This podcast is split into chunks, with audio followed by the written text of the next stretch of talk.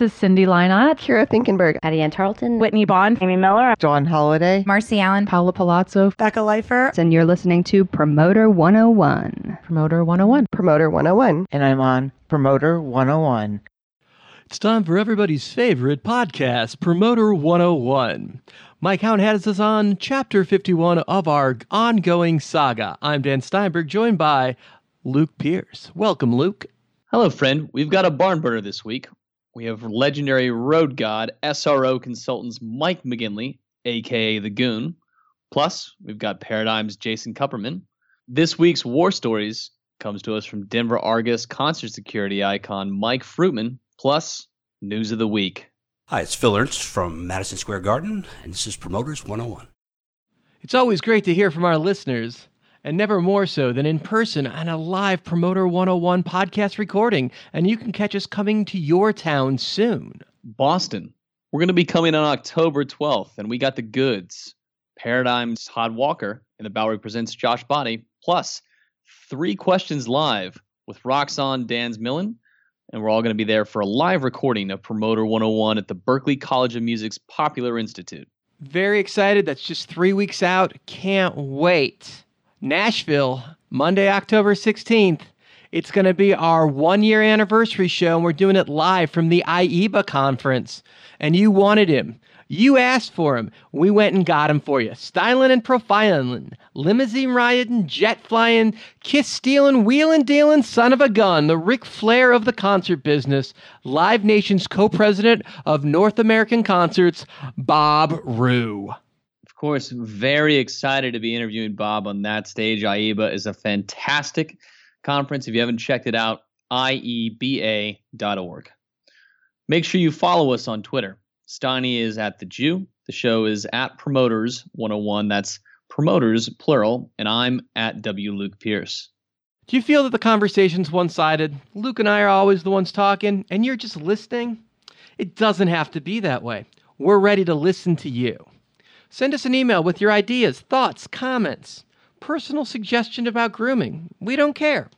We're waiting to hear from you. We want to know what's on your mind. And we promise, we swear, we'll respond to every inquiry and usually in a very timely manner because we care about you deeply. For the record, I actually don't want to hear your fashion advice, but I do want to hear what you think about everything else on this podcast. So be sure to send those emails to steiny at promoter101.net. If you haven't already, make sure you subscribe to Promoter 101 wherever you podcast and help spread the word. Tell your friends, write us a review on iTunes, drop us a note if you've got the moment. And if you've missed any of the past podcasts, you can always catch up at promoter101.net. This week we're featuring a reissue of episode 10. Recording executive turned artist manager Mark Katz, known for his work with Mission to Burma and MGMT. He shares his thoughts and some serious music history. This guy is a music gamer. He is badass. Plus, we're going to break down the news of the week, and if you haven't heard it, it's new to you. This is Bob Roux with Live Nation, and I'm on Promoter 101. We want to jump right in with the news of the week. Phil Ernst has left Madison Square Garden after a shakeup this week. You know, I'm hearing that there's some rumblings over at MSG. There's some, you know, new folks that are, you know, more in line with Dolan's over there, and there's some new people that are running strategy on that side of things. I don't think this is going to be the last end of it.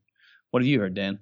Actually, I did talk to Phil this week. We had excitingly recorded a spot with him for an upcoming episode, and we decided that maybe we're going to hold off on that and record a new interview with Phil once he's got a new job in the industry, which I'm sure he's going to wind up somewhere amazing because he's one of the biggest minds in this industry. I'm shocked that he's no longer there. He's been there for seven plus years. He's been an executive all over the US and Mexico.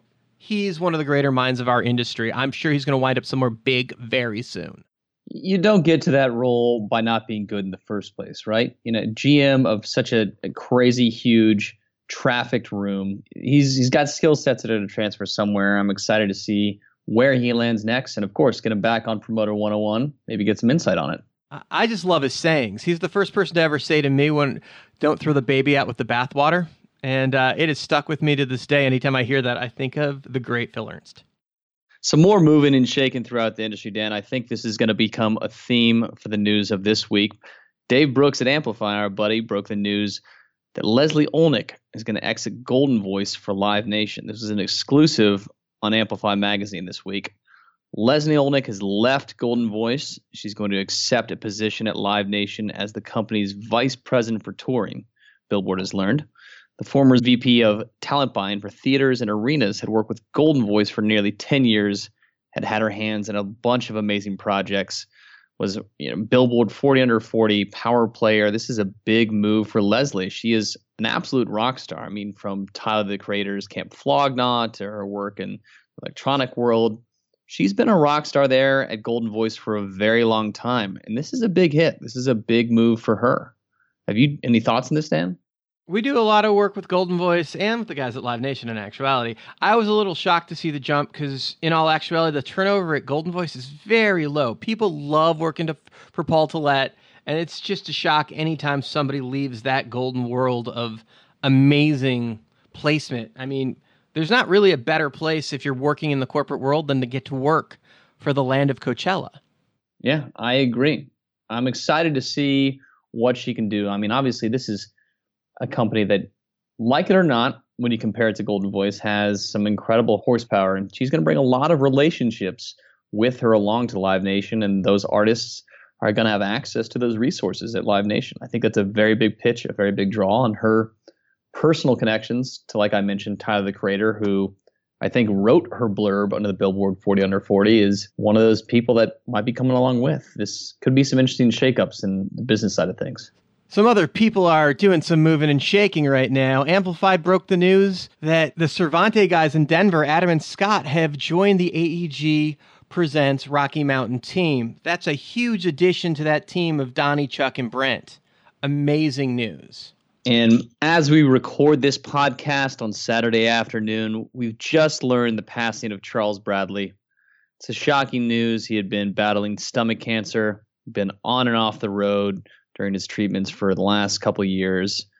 Obviously, an incredible story. The Soul of America, an amazing documentary about a musician that found a second life after 60 on Daptone Records and just an incredible performer. Rick Farrell from ICM Partners took me to see Charles at the Roxy some time ago. It was absolutely incredible, and I've been lucky enough to see him a few times down the road. Very sad about his passing. Definitely going to be listening to some of his records today. That really points out how great of an artist he is. Is when you've got agents that don't represent or work with the act in any way whatsoever, dragging their friends to see him. Just huge fans of music because he's a huge talent, and that just shows the loss that has been created this week in the industry. He'll be missed. Also, in other sad news, RIP, we lost one of the great marketing minds in the history of sports entertainment, Bobby the Brain Heenan. He played an amazing bad guy. He was magic on the mic and he was always entertaining. Bobby had been struggling with his health for some time. This is a great loss and he'll be missed. Pollstar is reporting that rival entertainment Lucy Lawler Frias has signed on for another role in the industry as the new director of programming at Atlanta's Fox Theater. Lucy was already doing a great deal of business through Rival at Atlanta's Fox Theater. Now she's running the show over there. Congrats to Lucy. I talked to Lucy earlier. She's still going to be involved with Rival. So this is an amazing step. So she's going to be balancing both worlds, and uh, I think she can handle it. But kind of putting her on the top of the rock and roll royalty concert world in Atlanta. Well done, Lucy. I mean, she, rock star. She got an Adele date. You know, it's pretty incredible what she's doing down there in Atlanta. She is one of the biggest names in that part of the country. Finally, I want to take a moment to shine a spotlight on the Director of Office of Culture and Affairs for the City of Las Vegas, Allie Hamblin. She is a role model to all who know her and always smiling, making her this week's Promoter 101 Badass of the Week. Congrats goes out to you, Allie. Well deserved. Hello, this is Sarah Mertz. Rick Barrow. Nick Light. Mark Geiger. This is Lee Anderson. Kevin Lyman. John Giddings. Jim Runge. Jeff White. Brian Zisk. Chuck Randall. Brian O'Connell. Andrea Johnson. Adam Parsons. Darielle Hyatt. Ben Mensch. Jamie Miller. Billy Wayne Davis. Brandon Frankel. Mitch LaFon. Jake Gold. Gary Smith. Jeff Cohen. You are on Promoter 101. Promoter 101. In our featured interview this week, we're joined by the man known to many of the industry as the Goon. That's SRO Consultants Mike McGinley. This is a story you're going to want to grab some popcorn and stop what you're doing. It's an absolute thriller. Promoter 101, we're at the Sunset Marquis, and I'm joined with an icon, Mike McGinley, aka the Goon. Okay, I got to ask right from the get go the nickname. You know, when I was in college at the University of Montana, after I graduated, when I was in college, the students got control of all their activity monies, right? They took it all the way from the athletic department and they were doing concerts, they were doing intramural sports, they were doing a free daycare, free legal services. And they hired me to, for the four years I was in college, or the three years I was in college, they budgeted the money, but the administration, the university administration, would control all the money, right? And they'd mess with them, and you can't spend it on this, and you can't spend it on that. So the year I was graduating, the students actually said, We're going to hire our own guy. And I passed the CPA exam when I was still in college, right? So we're going to hire us our own guy to manage this money ourselves. So they hired me. Shockingly, right? They hired me. You know, and there were still rules, right? This is all state money, right? So those rules, so the students would want to do all this crazy stuff. And I'd have to say no, right? And a perfect example of that is they wanted to do Marcel Marceau, okay? I grew up in Deer Lodge, Montana. There was one radio station. I had no idea who he was, right? Not a clue, right? So the program director, David Schneider, who just retired. Agent, William Morris agent David William Schneider? Morris David Schneider was my college roommate, okay? It's shocking. huh? shocking. That's anyway. a lot of like rock and roll history in one dorm room. I know. Anyway, so and we actually we were living in Max Baucus's house, who was the senator from Montana for 40 years. He just retired a couple years ago. and Now he's the ambassador to China, right? So anyway, he wanted to do Marcel Marceau, and I said, "We don't have the money. You're not going to do it." He went and found the money, and I went to see it, and it, you know, changes your life, right? He was amazing. But so anyway, I became the no guy, right? For all this all this cuckoo stuff that the students wanted to do. And the name started as Mr. Magoo, right? and then it very quickly changed to I'm going to say this that fucking goon, right? so Love that's it. that's kind of where it started back at the University of Montana. And it's one of those nicknames that like not only stick, but it's a badge of honor. People that know you as the Goon are people that love you. Well, and then you know I get my first job and trying to be polite. As you know, and when it all started back then, when I started, promoters were making 15% of the gross and agencies were making 10% of the artist fee, right? And I miss those days. yeah, you miss. I think you can thank me partly for that and Elliot Roberts. I will not thank you.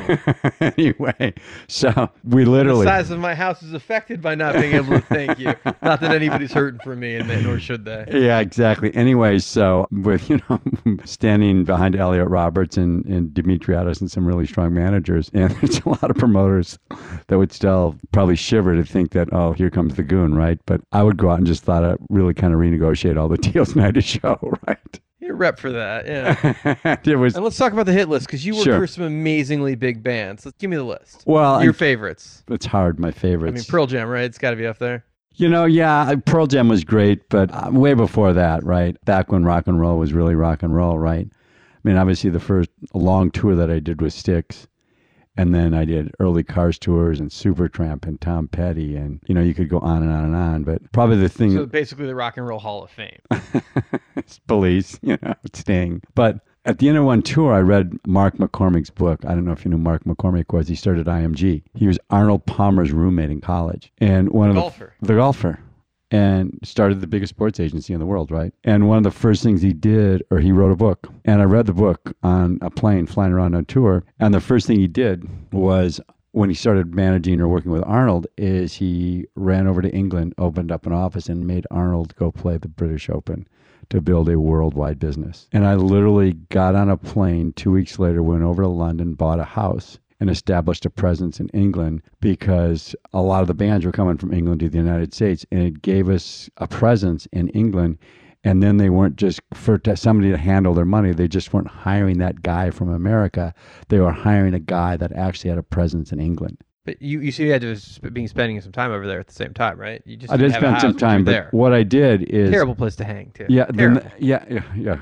Don't get me started on that. But anyway, the next thing I did is I was, you know, I'd done a tour of Supertramp. I did super. My first European tour was Supertramp, and I'll try to make it short in some of the crazy stories. But obviously, they were overselling a lot of venues. We started clicking, but it was painful in settlement because you couldn't read anything. What do you mean? Well, you, everything's in German or French or Spanish. You couldn't You couldn't decipher it. You couldn't You decipher couldn't read anything. You just so I said, you know, I'm not coming back over here until I bring somebody with me that can actually read all this shit, right? So my plan was to go to the Ivy League schools, to go to the master's programs, hire master students, okay, hire the brightest guys I could find, and put them on the road. So I went to New York, set up shop, and started interviewing all these Harvard, Penn, Columbia MBAs. And keep in mind, these are guys that think they're going to be running General Motors in three years, right? So after interviewing about 10 of these guys, I went, fuck. If I put this guy, any of these guys on the road, the riggers are going to have them hanging naked from the this roof. like 1978? yeah, about early 80s, right? Okay. But I was thinking the riggers are going to have these guys hanging naked from the roof in a week, right? This is not going to work. So I bailed on that idea. And as I was getting ready to leave New York, this guy called me. And he was a undergrad at Penn. He had just graduated. His girlfriend worked at the graduate school and he saw my job posting, right? And he called me up and he said, I really want this job and I think I could do a good job. I'm not a graduate assistant. And I said, fuck it. I'll meet you at Wolf's Deli. Get on the train. I'll meet you at Wolf's Deli in two hours and let's have a chat. That guy was Jonathan Kessler. that was Jonathan Kessler.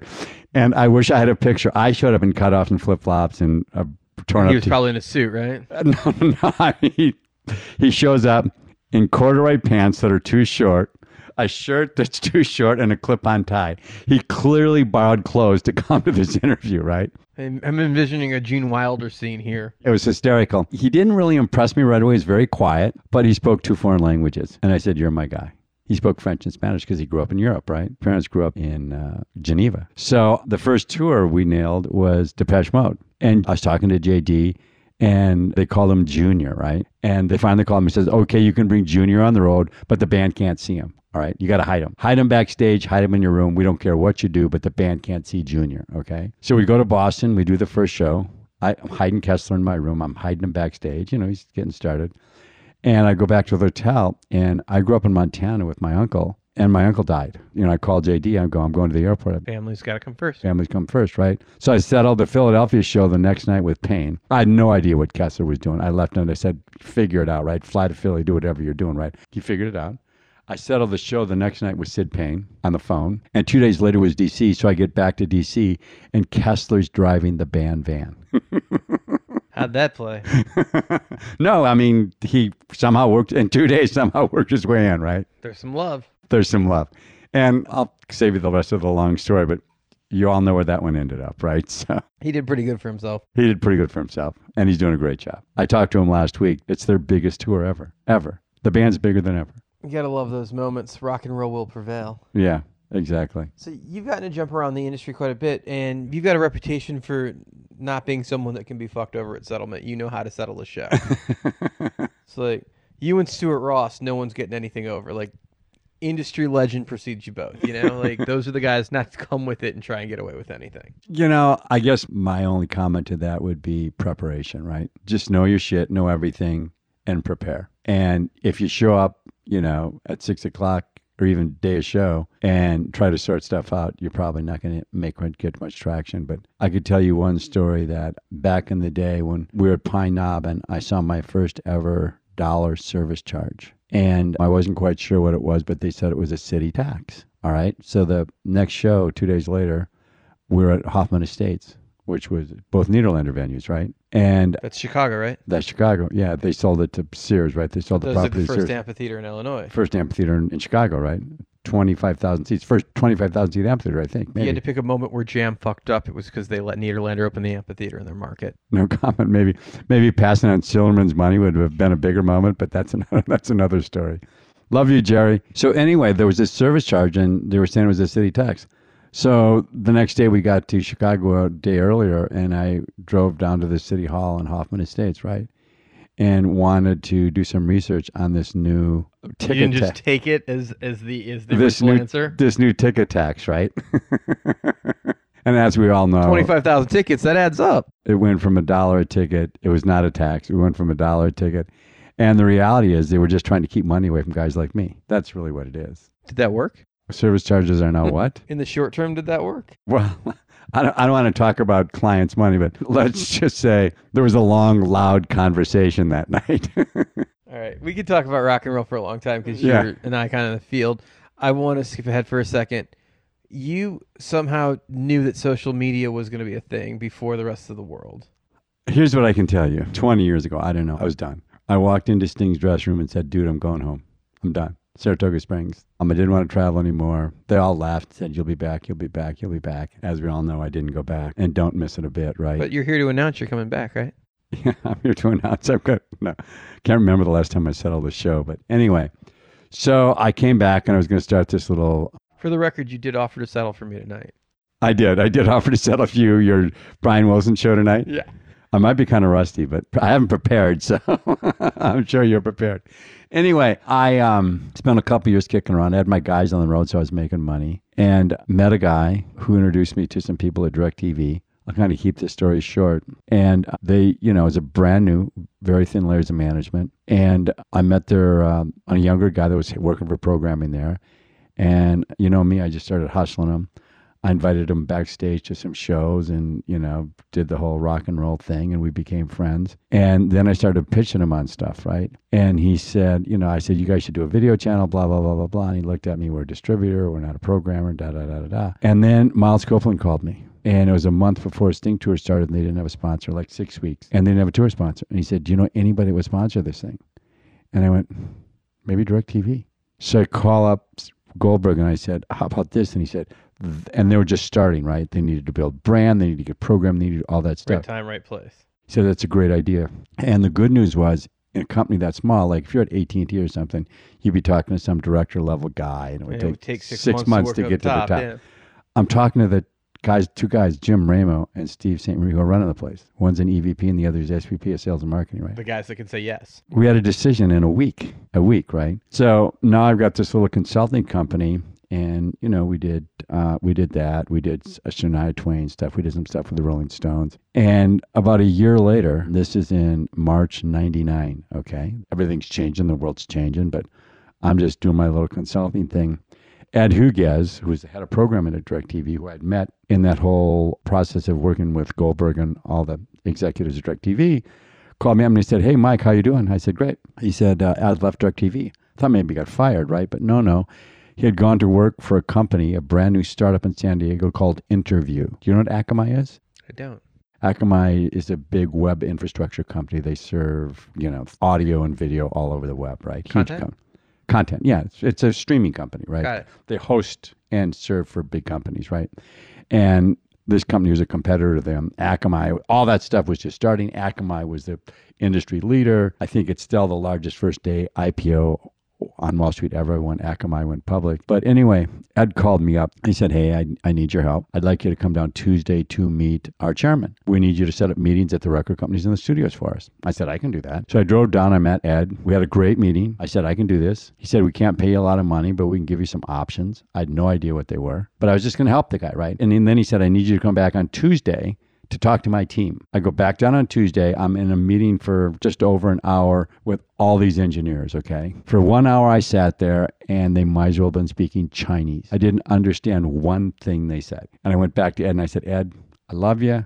I don't think I'm your guy. I didn't understand one thing those guys said. And he said, Don't worry, Mike, don't worry. I mean, we just need you to set up the meetings, okay? We're going to bring our team, all right? We got this covered, okay? So for one year till March 00, I ran around and sat in these meetings.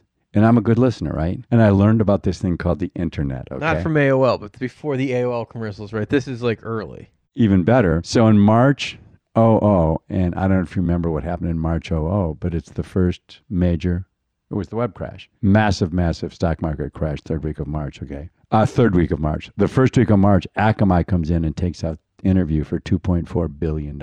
Those options that I didn't quite know what they were, guess what? They're worth some real money, right? So Thank you, God. even better, I was a consultant. I had to sell my stock right away, right? Because I wasn't an employee. So they said, you know, you got to sell your stock. Two days before the crash, I sold the stock. So you were the only one that got paid out. Because everybody else's stock was restricted, right? Some guys got out, some guys didn't. I'm not exactly sure the terms. It wasn't really my thing, but I was out, right? Right. Fuck everybody else. I know I got paid. Now I had a little bit of money, and I had this attorney in Silicon Valley, right? Because I didn't want to use the LA law firms, right? Hank Barry. Hank Barry calls me up, my attorney from Wilson Sonsini, and he said, Mike, I've left Wilson Sonsini. All these guys keep believing on me, right? And he went to Hummer Winblad, which is a venture capital firm up there, and he said, We've just made our first investment. It's Napster. And I just wanted to let you know, and we're doing this thing, and Napster was just starting. I'd heard about it, but really didn't know much about it. I said, Well, that's cool. I'm, you know, I'm fine with that. And he gave me another guy, and then so about a month later, he called me up again. And he said, I know you made a little bit of money in that InterVu deal do you want to invest alongside of us in Napster and they're on with us? And I said, sure, why not? So everybody told me I was crazy. Everybody told me don't do it. You kind of know me a little bit. If everybody's going right, I'm going left, okay? And gets you into business with Sean Parker, although you probably didn't know it was Sean Parker at that moment or who I didn't was. didn't know anything, but I knew Shawn Fanning because I'd read about him in the newspaper.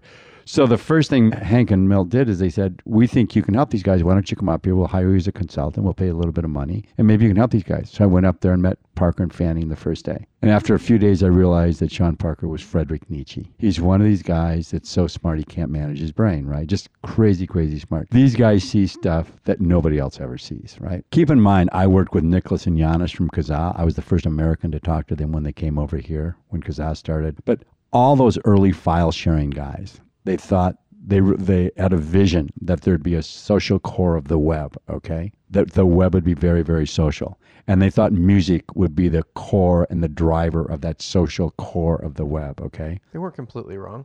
th- you know Natel the Ka- Kazaa guys Nicholas Janus started with 'cause, you know anyway and that's what Ch- Parker's vision was, right? And then they realized that you couldn't scale the licensing. Parker went from there to Plaxo. He brought me along as an advisor for Plaxo. The online digital Rolodex. Yeah, exactly. And he got in a thing with the VCs there and left there. And then he was kind of sleeping on couches and kind of hanging out, not really knowing what he was going to do with his life. And he and I kind of hung out a little bit more. And then he saw what Zuckerberg was doing at Stanford, not Harvard, and uh, realized that this could be his social core. Keep in mind, I don't know, 30 to 35% of all web traffic touches Facebook or Instagram every day. And so he realized this could be his social core. And he met Mark, started working with him. And the first person that he introduced to Mark after he met him was Mike McGinley. So That name sounds familiar. yeah. So I know. So I was there, and I say this all the time. Thank God Mark didn't take any of my advice, but I was there watching what these guys were building when it was just a handful of people. So what was the advice that you gave him that you're glad he didn't take? You know, I don't want to get, they did some MTV meetings and some other stuff. I don't want to get too much into that, but Mark had a vision, and Sean had a vision, right? And they had a lot of people, a lot of, you know, the Frestons, the Semels, all these people thought that they had a better vision, right? And Mark was not deterred. He had a vision. Keep in mind, and this is all public, Terry Semel from Yahoo offered him $1 billion cash to buy Facebook early on. And Mark just called him back the next day and he said, We're building something here. We're not finished. Kind of the same as Evan at Snapchat. He's building something. There's some real resolve there. Yeah. So Do you know how many people that could pass on a billion dollars? I couldn't. now, I haven't, and I haven't had a boss since I worked at Subway in the 15th grade, it, it, it's sophomore year, right? I st- I wouldn't pass on that offer. Let me ask you this: You've seen social media, obviously. I've heard from a lot of friends that, that know those guys. The movie got it wrong. That Sorkin was being Sorkin, and, and it was a good movie, but Sean Parker made Facebook happen. That if Sean Parker hadn't met Zuckerberg, it wouldn't have played out the way it did. Knowing those guys and seeing how it played out, do you think that Sean should have gotten more credit for how that played out? It was a partnership. Mark Zuckerberg has. I'm not taking anything away from Mark. No, no, I get it. No, you needed both of their qualities, okay, to build what they were building. You know, you- Chris Cox came along. There's a lot of brilliant people that came along. Take Facebook where it was at. I mean, keep in mind, Facebook at Harvard was a dating service, right? It was just to communicate with kids on campus, right? If Zuckerberg had not met Sean, would Facebook be Facebook? Would it have gotten there eventually? It's a tough call, but I, I would say uh, it was a great partnership. It worked. Okay, I'm not going to push on you. It seems like that. Okay, I'm hitting close to home. Let's jump back to music for a second. Because you've never lost your flair for music, and you're still completely connected to the industry. You've been gone, but you're not. You still interact with a huge part of it, and it's it's really close to your core. And whenever I see you, there's always music people between you or me somewhere in the conversation. It's very rare that you and me are in the same room by ourselves, but there's always someone like else in the room, and it, they always have to do with music. They're not internet people, so you're very much still attached to your roots. It's hard to leave your roots, you know. I mean, that's what we do, and that's ultimately what I know. Okay, so your vision of the industry, I find interesting because you left, but you, you still stay in touch. One of my favorite things was on your social media feed was McCartney playing Missoula. Yes. You went in for the show, and you could see there was a real sense of pride of like him playing your college stadium that you were going to be there. There was no way you were missing that. Well, keep in mind, I spent seven years talking to Barrie and Terry to get Paul to go to Missoula. you know, I went to school there and I helped the so school. you're pretty comfortable in saying that show might not have happened. I think Barrie would definitely tell you that. Barrie Mike Marshall. Mc- Barrie Marshall, right. Would definitely tell you the only reason we're here is Mike McGinley kept bugging me. Paul McCartney played Missoula to get you to shut the fuck up. well, I know Paul would see it that way, but somehow Barrie talked him into it. It was a, a great show. It was amazing. I don't know that anything else has ever played that stadium, right? Like that's Oh, no. Pearl Jam twice. Rolling Stones played that stadium. So that was a real concert market at one point that they could support that level Uh, the Stones sold out in minutes. McCartney sold out in like minutes. because they've got Adams, which is the arena, but it's a small, Small. arena. It's 5,000 seats. There's a theater in the market, the Wilma, but it's a pretty small theater, like 1100 cap or Yeah. something, like GA. Yeah, that's your gig. Yeah. The Dennison is a seated theater on campus that's about the same 1100 tickets. Yeah. But concert market wise, limited resources. yep, there's not real venues. It's real easy to skip over that market. Yeah. And yet, the concert department at that college seems to be one of the strongest in the industry. It can be compared with San Diego. All I can tell you is keep in mind if you look at who's come out of that college, right? Well, obviously, David Schneider and you. Clint Mitchell, working at William Morris. Kurt Motley, right? Keith Miller. Was it- Was it Kurt? It was not Kurt, right? It was the other guy from Paradigm that used to be at Paradigm. Clint Mitchell, Ron Baird, who died a couple of years ago from Parkinson's, but out of Missoula, and he was a huge agent in Nashville. James, is James, like Ulich? Uh, James Yelich. There wasn't Kurt. It was Yelich. James. They were in the same office. There you no, go. and there's another one, Schneider. There's a couple guys working for Don Fox that he hired doing a Pearl Jam show there. Aaron Reynolds, who runs marketing for Emporium. Aaron Reynolds, yeah. No, there's a long list. Katie, who's doing marketing at William Morris. Oh, really? Yeah. It seems like she works they- for Michelle at William Morris. you have an amazing thing when you go to Pollstar and you see the response of who's there from what college. Missoula has owned it the last couple of years. The point where Barbara Hubbard's like overseen by Missoula instead of New Mexico for the first time of students attending. There was a great program started there. They have an entertainment management program that they started that I I actually go up there a couple of times a year and teach, right? And Keith goes up and teaches, you know, Brian Naff teaches. What do you tell them when you teach kids? Because obviously there's a finite amount of time that you have in front of them, and an attention span thing. At the same time, what are you trying to impress to them going into hopefully? Because three or four of these kids may actually make it into the industry. The dean hates me because the first thing I tell all these kids in the business school is drop all your accounting classes. You're competing against $10 an hour in India. It's a waste of time. Um, the marketing that they're teaching in the building where we're at is antiquated, right? And they should be taking philosophy classes. They should be taking literature classes. They should be taking foreign languages, stuff like that. That's what I tell them. Interesting. And the other thing I tell them that's really important is follow your dream. This is America. If you really want to be in the business when you graduate, the easiest path to be in the business is you got to be in London, New York, Nashville, or LA. You can do it from anywhere else, but those are the easiest path to get in, okay? So just like David Schneider did, just like Mike McGinley did, we got in our cars from Missoula, Montana, and drove to LA. I drove to LA. Schneider was already here, but walked up and down Sunset Boulevard looking for a job. Really? Yeah. I walked into the Gelfand office on Sunset. This is funny. I walked in, Gelfand, Rennert and Feldman had just merged with Breslauer. I walked in the front door on Sunset to give them my resume, and I got lucky because I gave it to the receptionist, and the head of HR was standing right there. And he grabbed the resume, and as I walked out the front door, he said, Mr. McGinley, have you passed the exam? And I said, Yes. He said, I'd like to see you at 10 o'clock tomorrow in my office. And they just merged two firms, and it was getting bidding at a tax season. They needed help, right? And when I went to the interview the next day, I mean, like the first few minutes of the interview was he was explaining to me how lucky I was to get around their formal recruiting process. And I kind of looked at him and went, dude, I walked in the front door. but anyway, so that was my first gig. And that parlayed into a pretty good career. Schneider did the same thing. Basically, drove down. Uh, he was working with this crazy promoter called Art Newberger. That blew up right away. The guy was nuts. Then he just started, you know, same thing. Just started calling people and working on stuff. And Frank Rio, who was at Triad then, was one of the real guys at Triad. Schneider had worked with him in Missoula.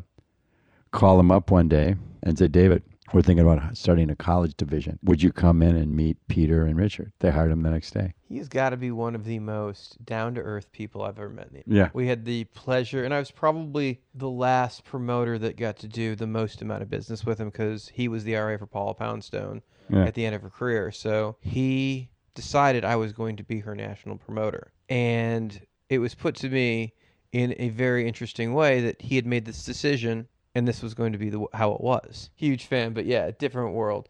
If you have tips for people that are going from being outsiders trying to get in the industry to how to get in the industry, is there anything you could recommend? I go back to my experience at CitizenNet, right, where the world's changing dramatically, and how businesses are built and run moving forward is dramatically different than even how there's some of them are run today. Promoting is about picking the right talent, right, and then marketing. It's really the game. We were lucky to get a chance when I started CitizenNet. Live Nation basically turned all their Facebook advertising and Twitter advertising over to us. They were amazing in, in working through the good, the bad, and the ugly of starting a new platform. But they were kind of doing the same thing too, right? So we, we grew together. But he built it from the bottom up, basically started from scratch. And what a lot of companies are trying to do is they're trying to have the people that are in place today, the guys that are running marketing today, run all that stuff. And you got to build it from the bottom up. So my only response would be if you want to be a promoter today, do it from the bottom up on your marketing. Uh, radio doesn't exist. Print doesn't matter. Figure out how to run Facebook, Twitter, Snapchat. That's how you market shows today. If you can, hire Jamie Loeb. I love Jamie. She's got a Facebook guy that's really, really good, Jay. Some small guy couldn't hire Jamie, but you can find one of those kids in, at a college somewhere.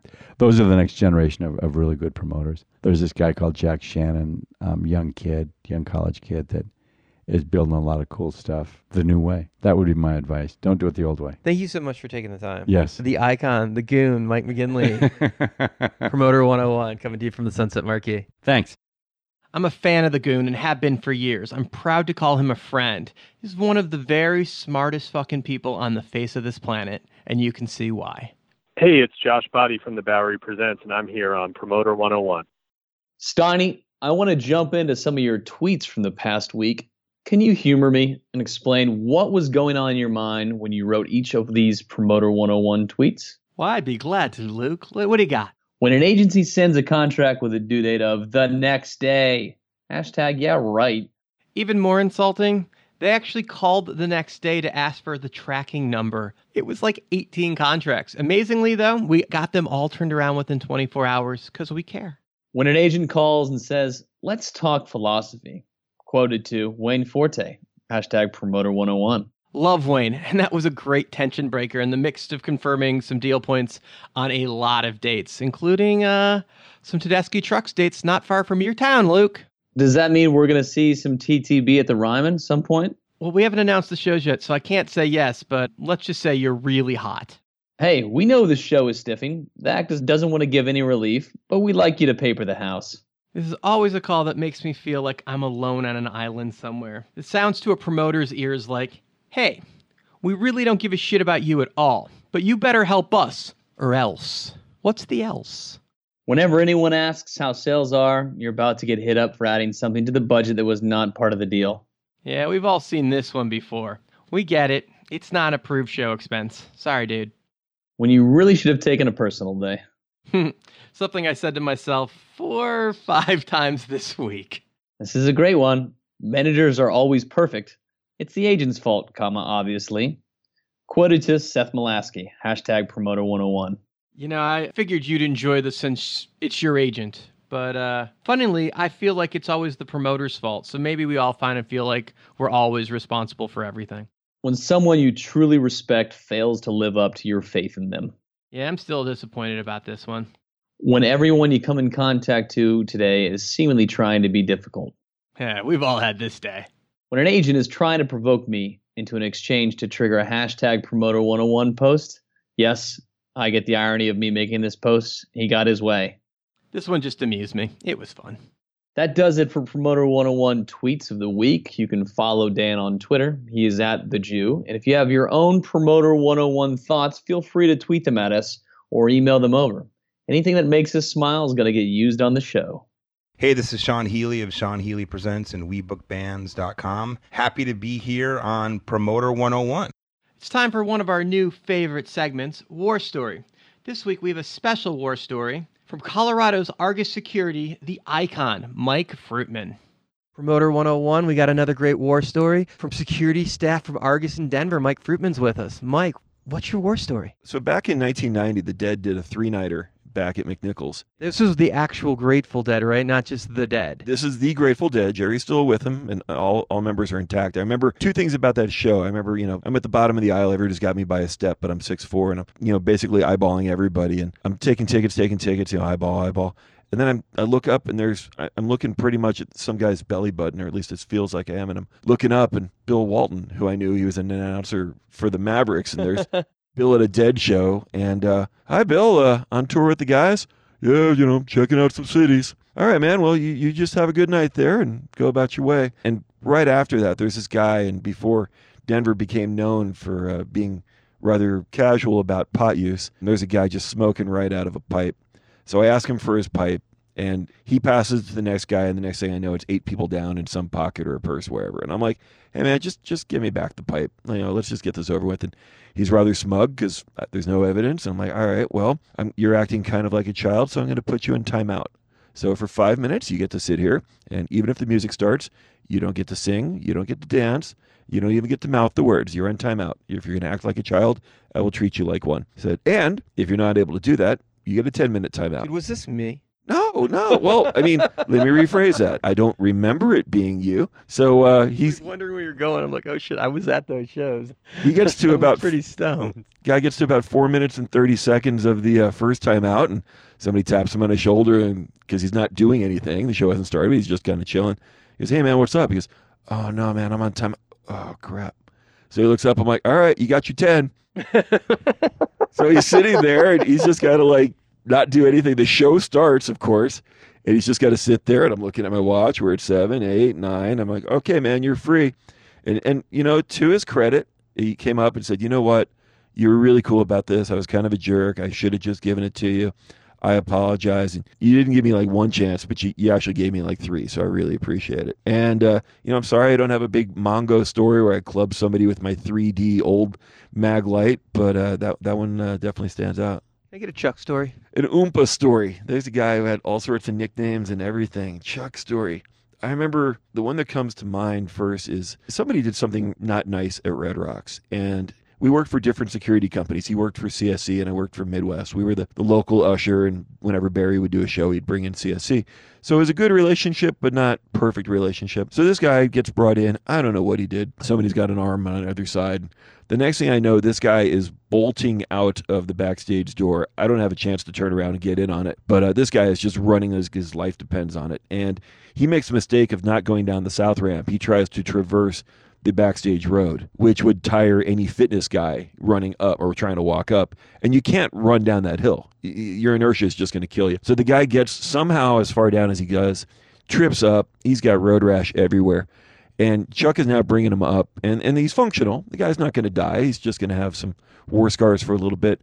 And, and Chuck has got him pressed against his body so tight that I'm sure he's just leaving some indent in Chuck's side. And he's just squeezing him. And I know the guy is screaming. I am sure that the guy is yelling.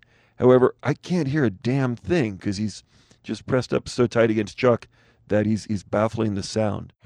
World is a different place without Chuck Grant in it. Yeah, and it's a different place now that everybody has a cell phone with a video camera in it. Shay, thank you so much, Mike. No, no, thank you, Dan.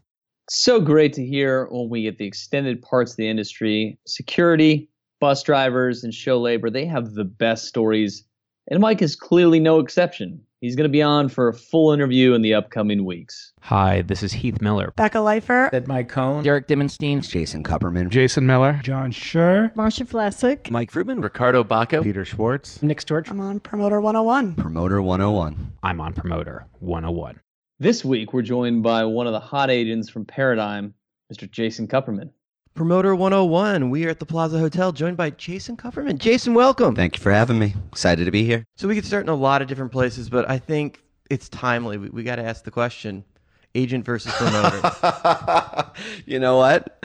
I had a feeling that was coming, and we were just talking about headshots. My very good friend Joe Atamian has quite the nice headshot. right? Let's see what you'd like to know. I might have to uh, plead the fifth in the fine words of Mr. David Chappelle. Did you know? I did know. Okay. Is it possible that there was more than one agent? I will say, because there's been a lot swirling around, that there was only one agent. I want to talk about you and your career. You are career. Oh my goodness. Oh, we gotta use those big words now, man. It's like your career has landed you at Paradigm, and You are in a very real office doing very real things with real acts. An It's absolute like- honor. I mean, Big Gigantic's been on an amazing run. Yes, sir. I've represented Big Gigantic since 2010. So I think I just grayed a couple of hairs by saying that. But uh, they're one of my first clients. And yeah, it's an absolute pleasure. They're two amazing human beings with a great manager, uh, Ben Baruch, who's doing a lot in the industry. And I think that we have learned a lot together and grown together, but just an extremely versatile act and one of those acts that you can't not like. It's just fun and it's just talent and it's really been a, a big part of my success in this industry. Now, I've gotten to promote them in some very small rooms in the early days, and you know, it's like Morgantown, West Virginia comes to mind.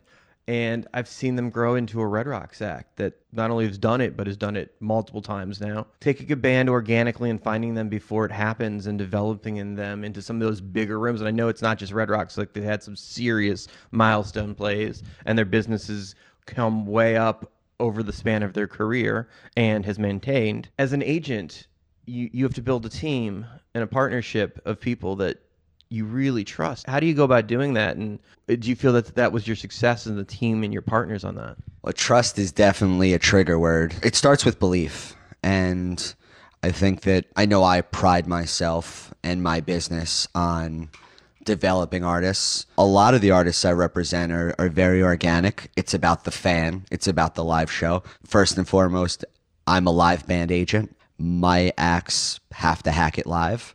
And in terms of trust, you want to feel like everybody on the team is contributing equally and there's no finger pointing and it's let's work together to achieve the greatest success possible. And hopefully you feel that the artists that you represent have no limits. Okay, so let's talk about your process. You work with a lot of younger bands. What's the process? What does it take for you to get excited about a band? So I'll be honest, the process has changed significantly since I first became an agent. I mean, there are so many artists out there and so much competition that it's hard to find someone and really cultivate that relationship properly without somebody else coming along and expressing interest. And a lot of the times you see teams coming on board extremely early just to get their, you know, flag in the ground. When I first started out, it was really like, I need to keep coming back to this music. I need to see it a couple times. I need to know that once I come on board with an artist, I'm all in and I give my all because I'm an extremely passionate person. My time is limited. I, you know, I talk about this a bunch with promoting. It's pretty obvious gambling because there's money involved. With being an agent, you're gambling your time and you're gambling your resources. You're putting a lot more eggs in one basket too. As a promoter, I can take a shot on one or two nights. If you call me with an act, you're usually starting out early with them, so I'm risking a couple thousand dollars. But you're investing a, a year or more of your life when you take on an act, and a whole lot of time and money. Yeah, oftentimes you're you go into an artist and and I know for myself, I say this is going to take me three to four years to get it to a place where it's starting to make money, where we can call this a career, where we can feel that the artist is able to make a living off of this. But until then, you need to lay the bricks. And you need to put the pieces in place. Nobody's making money then. That that is time and that's resources and it's favors and it's phone calls and it's late nights and it's trips. All banking on the fact that one day, a couple years down the line, all of this is going to pay off and and there's a lot of risk involved. So, who are the acts right now that you're investing in, your time and your energy that you believe in, that you think it's going to happen? Sure. So you're never supposed to pick your favorite child. Okay, well, let's talk about all the acts that you're developing right now. You don't let's don't do them in any particular order. Just sure. What sure. I mean, anybody you signed, you must believe in. Absolutely. Because I know I could send you a CD of some band that I found and I liked that you would probably listen to if I sent you something, but you're not going to sign something just because I sent it to you. You'd have to love it. And I will say, some, whether good or bad, I'm very honest. And so if I hear something I'm not a fan of, it, there's not a level of disrespect. It's just that I don't feel it's a good fit for me. And I, I'll say it. It doesn't mean that I don't believe it. I've passed on acts that I knew were going to have a level of success. I got a hard time in the office the other day because there's a band that has a number one song that I flat out passed on. And I just didn't believe it had legs. And even with the number one song, I still don't believe it has legs. And and the it's rea- a moment you don't think it's a career. Correct. And as an agent, you need to think about where those revenue streams are coming from. Unfortunately, this is very much a business and this is a way that I support my family. So I could love an act to pieces, but it does need to have a career element to it because that's essentially what I'm doing. I'm building careers for my artists so they can succeed, but also so that me and my family can succeed. So here are a couple bands. So I represent a band called City of the Sun, which is three members, two guitar players and a cajon drummer. They are based here in New York City. They got their start busking. What's really fascinating is they- Busking? busking. So sit down in the park and just start playing, and just developed a very organic fan base as a You result. of- discover a band while you were running through Central so Park. I didn't discover them that way. We discovered them through a manager relationship. But what's really fascinating about them is they work in all different types of settings. We get inquiries for private events. We get inquiries for fashion events. They've opened up for Charles Bradley at the Beacon. They opened up for Thievery Corporation at Terminal 5. They toured with G Love and Special Sauce. This is just one of those fascinating acts that we at Paradigm genuinely believe is going to break. We don't know how yet, but it's going to happen.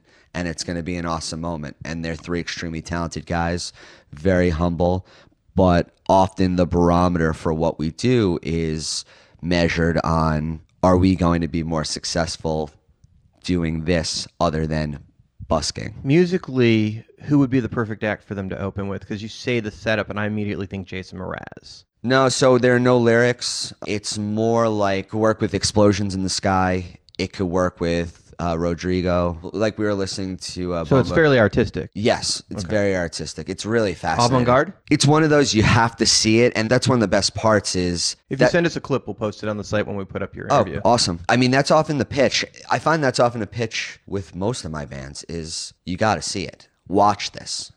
I'm just going to send you the video. I could send you the numbers, but let me inspire you by you seeing it and hearing it because I think that's the point of music is to be inspired and to feel passion. I've got another band, uh, Ripe. They're all Berklee kids. They're all classically trained. I've represented them for two years. They just sent me a happy anniversary email. And it's just one of those things where you want those people to win when they believe in you just as much as you believe in them. And it's not a lot of the extraneous what you think you get in the music industry with these guys. It's it's just thank yous and them putting their head down and constantly telling me that when they're in the studio they're gonna make best material they've ever made. And that's what I said. You do your job and I'll do my job. And at the end of the day, when it's that way, it never really feels like a job. Makes a lot of sense. And let's talk about the fact that you do work in one of the cooler agencies in the world. Yeah. And you're in the New York office, the flagship now, as it would be. Your feet from Marty Diamond, Matt Galle's feet away. Yeah. Like, you can walk into Seth's office anytime you want. Like, different resources and And I put Seth in that group because he Molaski does a completely different part of the world than you do. So Yeah. getting his input, like, would this work to an art center when you book something that has that artsy avant-garde vibe to it too? Because Seth could be a big player for those guys with really big paydays in the long run. So all of those resources in one office has got to be a great thing because they all have different views of the world and do different things. And yet, what great resources! So we really have embraced team, the concept of team. And you don't find as often now that agents are signing on their own. Rather, they're signing and putting pieces together for the artist. I mean, i if you can build a group of people who contribute something unique to something and you see something in an artist and you think, oh, this agent has a really great knowledge base or great relationships in that field and would help them succeed, why wouldn't you want that? You achieve success faster and you can achieve greater success. So that's one of the best pieces. When you asked me to do this, I, I think one of the biggest pieces that I wanted to touch on was the background of my time at Paradigm when I started Paradigm, it was not Paradigm. It was Monterey Peninsula Artists. Uh, I started in the Monterey office 11 years ago, having the absolute honor of working under the same roof as Chip Hooper and Dan Weiner, Fred Bolander, Jonathan Jonathan Levine. Levine, and Swanson was probably there at that point too, right? Lynn. Lynn was there. Swanson was there, but he was leaving shortly thereafter. Hank was there. But it was also, I'm super proud of the group of people who came out of that office. You know, me, Jeffrey, Kelly Stelbaski, Joe Atamian, Jordan Wallowitz, Latney Hughes, all Jerry coming- Lima. So Jerry was, n- I, I think he was at Monterey International by the time that I was at Monterey Peninsula Oh. But it was right down the road. split had already happened. Right. So you can imagine that it's Monterey, California. It's Carmel. Like Right. Yeah, there's only so many people in the music industry are that age. Yeah. And Yes, Jerry's correct. awesome. Yeah, so we saw each other and it was always very friendly. I mean, I was a 22 year old kid. I I would see them, I would spend time with them. It wasn't a, a lot of time, but, you know, especially at that time in my career, you could call it a career, that was a time where I was working a lot. I was working or I was going to shows, but so I worked for Aaron Pincus for four years. Yeah, I don't know that I knew that until recently. It was brought up the other night. Jordan now works for us in our Denver office, and he had talked about the other assistants in the business that came up in front of him that helped him along his way. And apparently, there's a club. If you worked for Pincus, there's it's like being in a fraternity. There's a bond there that Aaron is legendarily a workhorse. Yes. And he expects a lot from his agents, but he trains or his assistants, but he trains his assistants to become agents and Correct. become very successful in this business. And I was going to touch on that. One of the things that really stuck with me that he said to me was bands will come and go, but all we really have in this industry is our name, is our legacy. And that was something he really prided himself on. You know, when you say the word Pincus, you know, certainly it resonates. He's a powerful figure in the industry, but I really took that to heart. And now I operate the same way with the people who work for me. Uh, I pride myself in teaching, and I want them to get what they want out of being on my team. You know, if they strive to become an agent, I want them to ask questions. I want them to learn. It benefits me just as much as it benefits them. But the truth is, I'm fortunate to have a bunch of artists for five plus years, but they may decide they don't want to play music tomorrow and then new artists will come along. But what I will have is the group of people who have worked with me and, and been able to learn from me and and I really pride myself on that. I take that really seriously. It's an amazing thing that you got to come off that desk. How do you get that opportunity? Whether you know it or not, getting in the mailroom of CAA, getting to work on Pincus's desk, those are things that build to careers. And how you get your foot in that door is, I think, something that a lot of the younger listeners would probably really want to know. Yes, so Because it's got to be competitive as hell. So I was a student buyer at SUNY Binghamton my junior and senior year. That essentially was my resume. I didn't have too many relationships. I worked with Concert Ideas as a middle buyer, but I hadn't interned at any record labels or I knew I did not want to be at a record label. So to spend my summer doing that, it could have beefed up my resume and to younger listeners, I probably wouldn't encourage the same path that I took. I would probably say to try out new things because, if anything, at that point, you're weeding out. At least you tried it, and now you know that you don't want to do that. But in my head, I knew I either wanted to be at a promotion company or I wanted to be at an agency. And inevitably, I decided I wanted to be close to the artist. I didn't want to be a manager because God bless managers, but I already have two children. And I knew that I just loved the touring world and I just wanted to cultivate careers through live music. So essentially, I interviewed here in New York at William Morris and CAA. Those were very entertaining interviews that we will not capture on Promoter 101. I would be very interested to know if any of those agents remember sitting in a room with me, but I certainly do. That'll be over a beer sometime. Mm-hmm. And then I applied to Monterey Peninsula Artists. I told my parents I was moving to California. They were not particularly happy about that. There but could be worse hoods to move to. Oh yeah, well that's you know that's the typical question. Oh, you lived in L.A. It's like, no, I lived in Monterey, which This on is an easy seven and a half hour commute. yes. So, and I didn't understand it until I went, by the way. Yeah. And I had asked Fred and Dan separately before I'd ever visited, why? And they said, come visit. Like, just answer the question. Like, we just did. Come visit.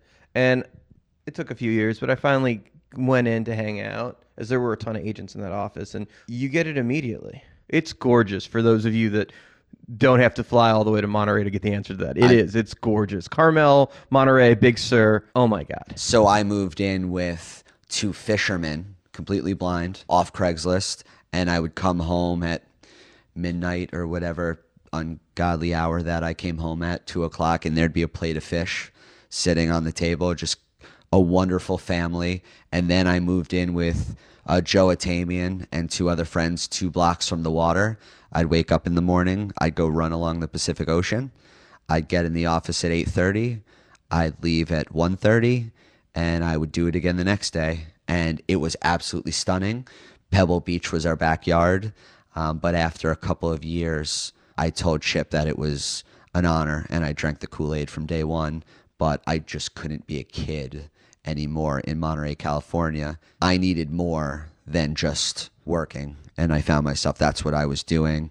And my family was back in New York. I had the opportunity to come to the New York office and eventually work with Matt Galle, which uh, also has been an absolute honor. And with Marty down the hall and now Tom, Yeah, I mean that office is stacked. I mean Larry Webman, Kevin French. I mean it goes for days. You start looking down the aisles of who works there. Yeah, it's it's interesting. So just my style. Oftentimes, I get caught up in my own little world, and I go into the office and I put my head down, and next thing I know, I pick my head back up, and it's eight o'clock, and everyone's gone, and sometimes I feel I haven't exactly capitalized on the incredible opportunity that I have because there are just extremely special people in the office who done things their own way. If you know, when you look at Paradigm, we are a collection of entrepreneurs and boutique agencies that have come together and have really meshed. And I will say that when hopefully I have a long time left in this industry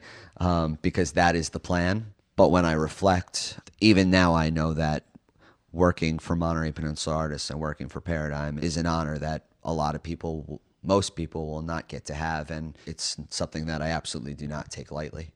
I love as an agency what's happened from the second the spinoff happened and how it's been built because I, I obviously go back to Monterey Peninsula as well days and bought shows early on when that agency st- not the agency was long going before either of us were born but my career was looking at their roster when they had the Horde tour and all of the great different acts and Aerosmith and you know it's just amazing like days. Like they were the biggest indie man. It was incredible. And to watch that happen and then turn into what it is and see how that that's developed is an amazing thing. But the team they've built I mean the vibe of BMW just screams the coolest of shit is at Paradigm and the people that are there are influencers and it's a neat thing. I mean whether you're talking to brandon frankel or you're talking to tom windish or you're talking to aaron pincus or i'm talking to you or joe Tanian or jl it doesn't matter. There is a vibe of we're doing things that we think are cool personally that we think the world should know about. And it relevant in the music that you bring to everyone else. You can see it and you can see the passion when you get the phone calls. It's like we believe in this act, not we're just pushing this through, get this off my desk. I've never gotten that phone call from anyone at Paradigm. no one is trying to be like anyone else. I think that's the biggest piece. You know, we all operate in a similar manner that we're all inspired music lovers and I think there's a reason that we do what we do. We we want to see artists succeed, but we also are rooted in a love of music and hopefully everyone feels that way. Some might not, some might feel it's a business, but we're not trying to be like anybody else. I know that we talk about some things internally that are not meant for the outside world, but I think it's no secret that we really believe in our artists and we are the number one developers. We take an artist from the beginning and let it see and grow to its fullest potential. Yeah, well, I think we've done enough on Paradigm. Let's talk about your vision for a second and where it's going. We see each other a couple times a year, whether it's a conference or we bump into each other in another office in a different part of the country. But it's a multiple time a year thing, and you're constantly on the road. I'm constantly on the road, and we overlap a lot. But you don't rest at home. You're always out there. And if you if you're on Facebook, like if and your friends with you, you can see that you're not home a lot. You are covering shows. You're in the middle. Of it did you of talk it. to my wife before this interview? no, but I, I, I know Jewish guilt. sure. So it doesn't just happen sitting in a room listening to a demo. Yeah, so I will say I've attempted to cut down on travel a little bit, and, and I'm sure that you understand, but. That happens when you're a father. You want to see those kids. Right, right. I, I know that I did not have children to have them and not hang out with them. And especially now, and you know, as kids get older, it has much more of an impact uh, if you're away. And no one dislikes the 3 a.m. phone call more than me, although I'm sure you don't like it either. My wife's probably a, a close second. But I want people to understand why they're doing what they're doing. I want them to know that there's a plan in place. So that's something you encourage your artists at any point, even if it's 3 a.m. They can call you and ask you why Absolutely. the fuck they're in the middle of a one lane highway. No, then- I'm hoping that the 3 a.m. phone calls have purpose, and often they're just text messages.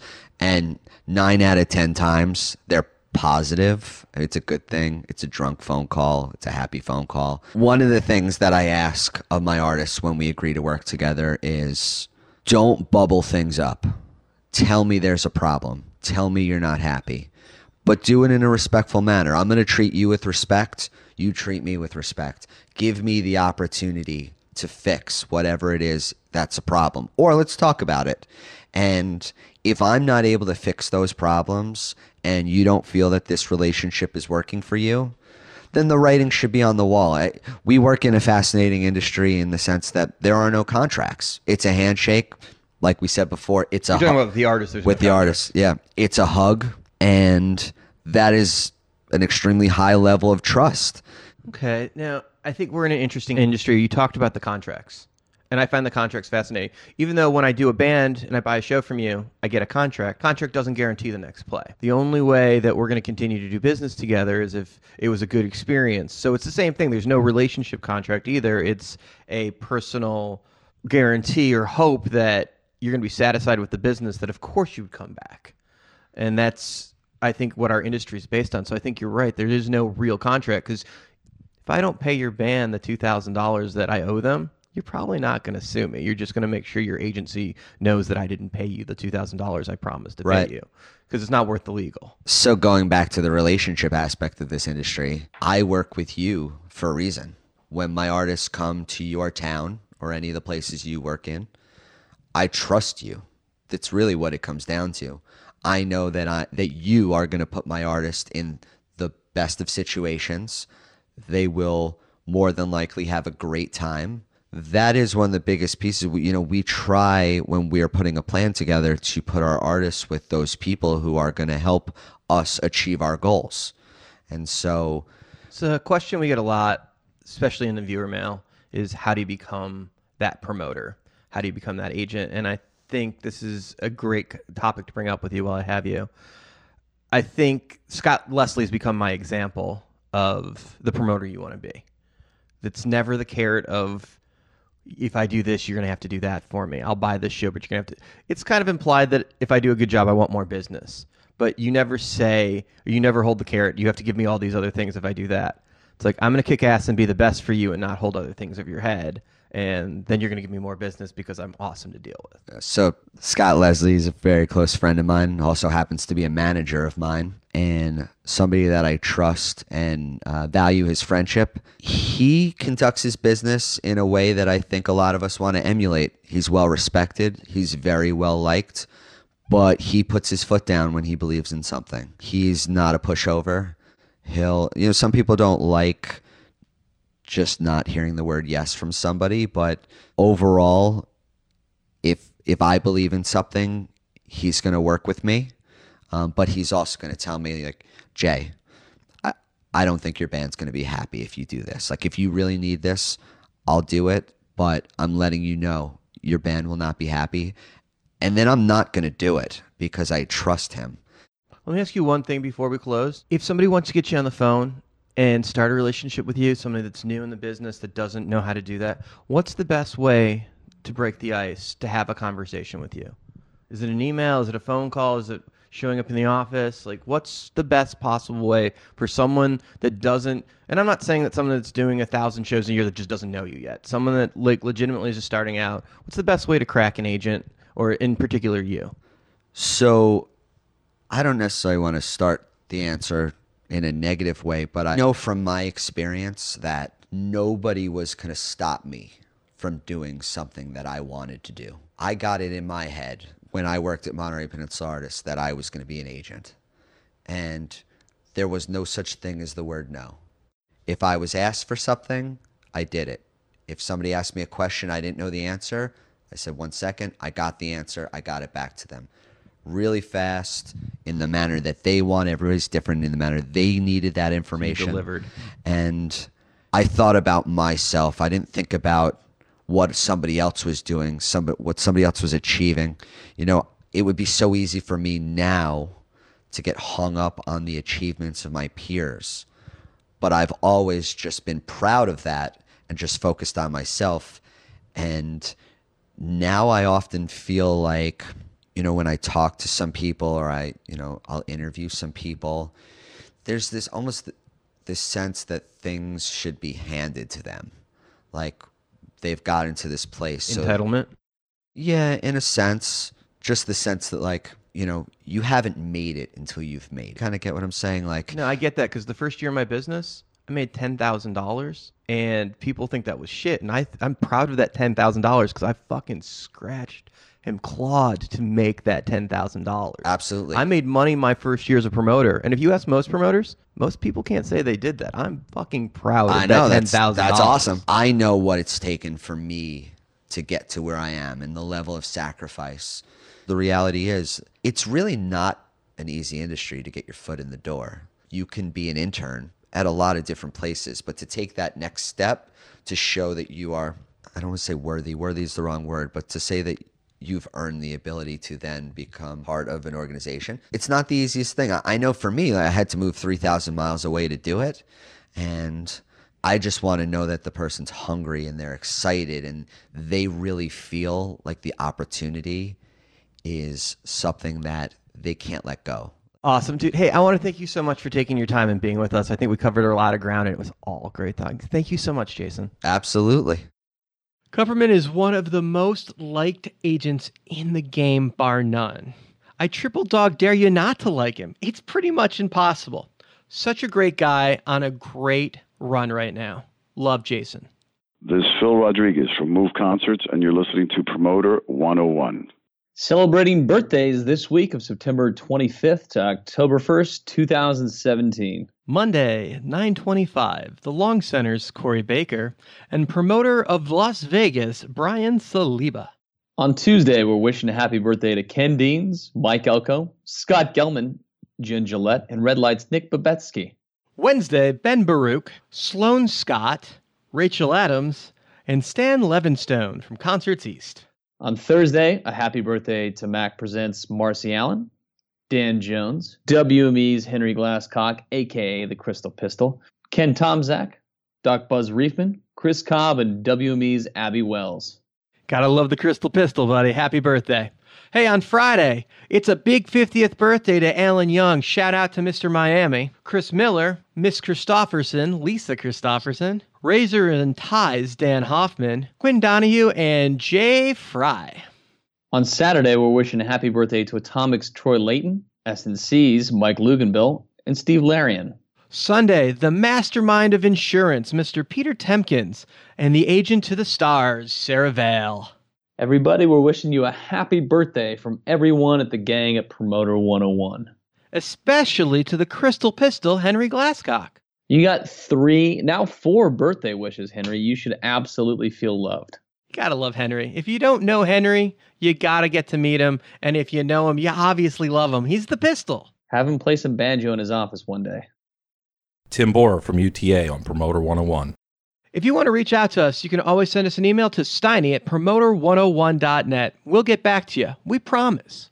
On our next show, we have the coolest of the cool, AGI's Nick Storch, talking about everything from the moment Ghost is having to King Diamond.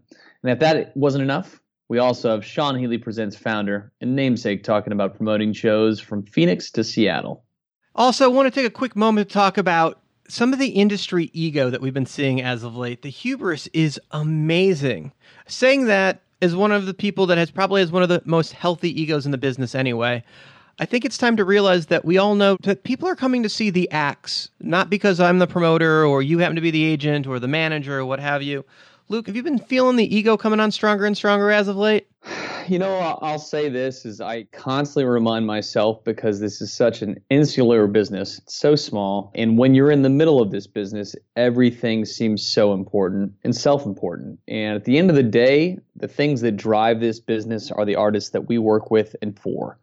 So n- never taking that in for granted and always taking that into account. I don't really get the sense of it around that, or I'm quick to remind people that no one really fucking cares who you are. It's really about the people that you're working with, and we're lucky and blessed enough to work with some of these people. So the artist is always at the center of it. You got to check your ego at the door. Really seems like a moment that's uh, long overdue. Everybody remember, it's about the artist and about the fan experience. It's not about us. Wishing you only sold out shows for the weeks to come. Cheers. Hey, this is David Britz from Works Entertainment, and you are listening to Promoter 101.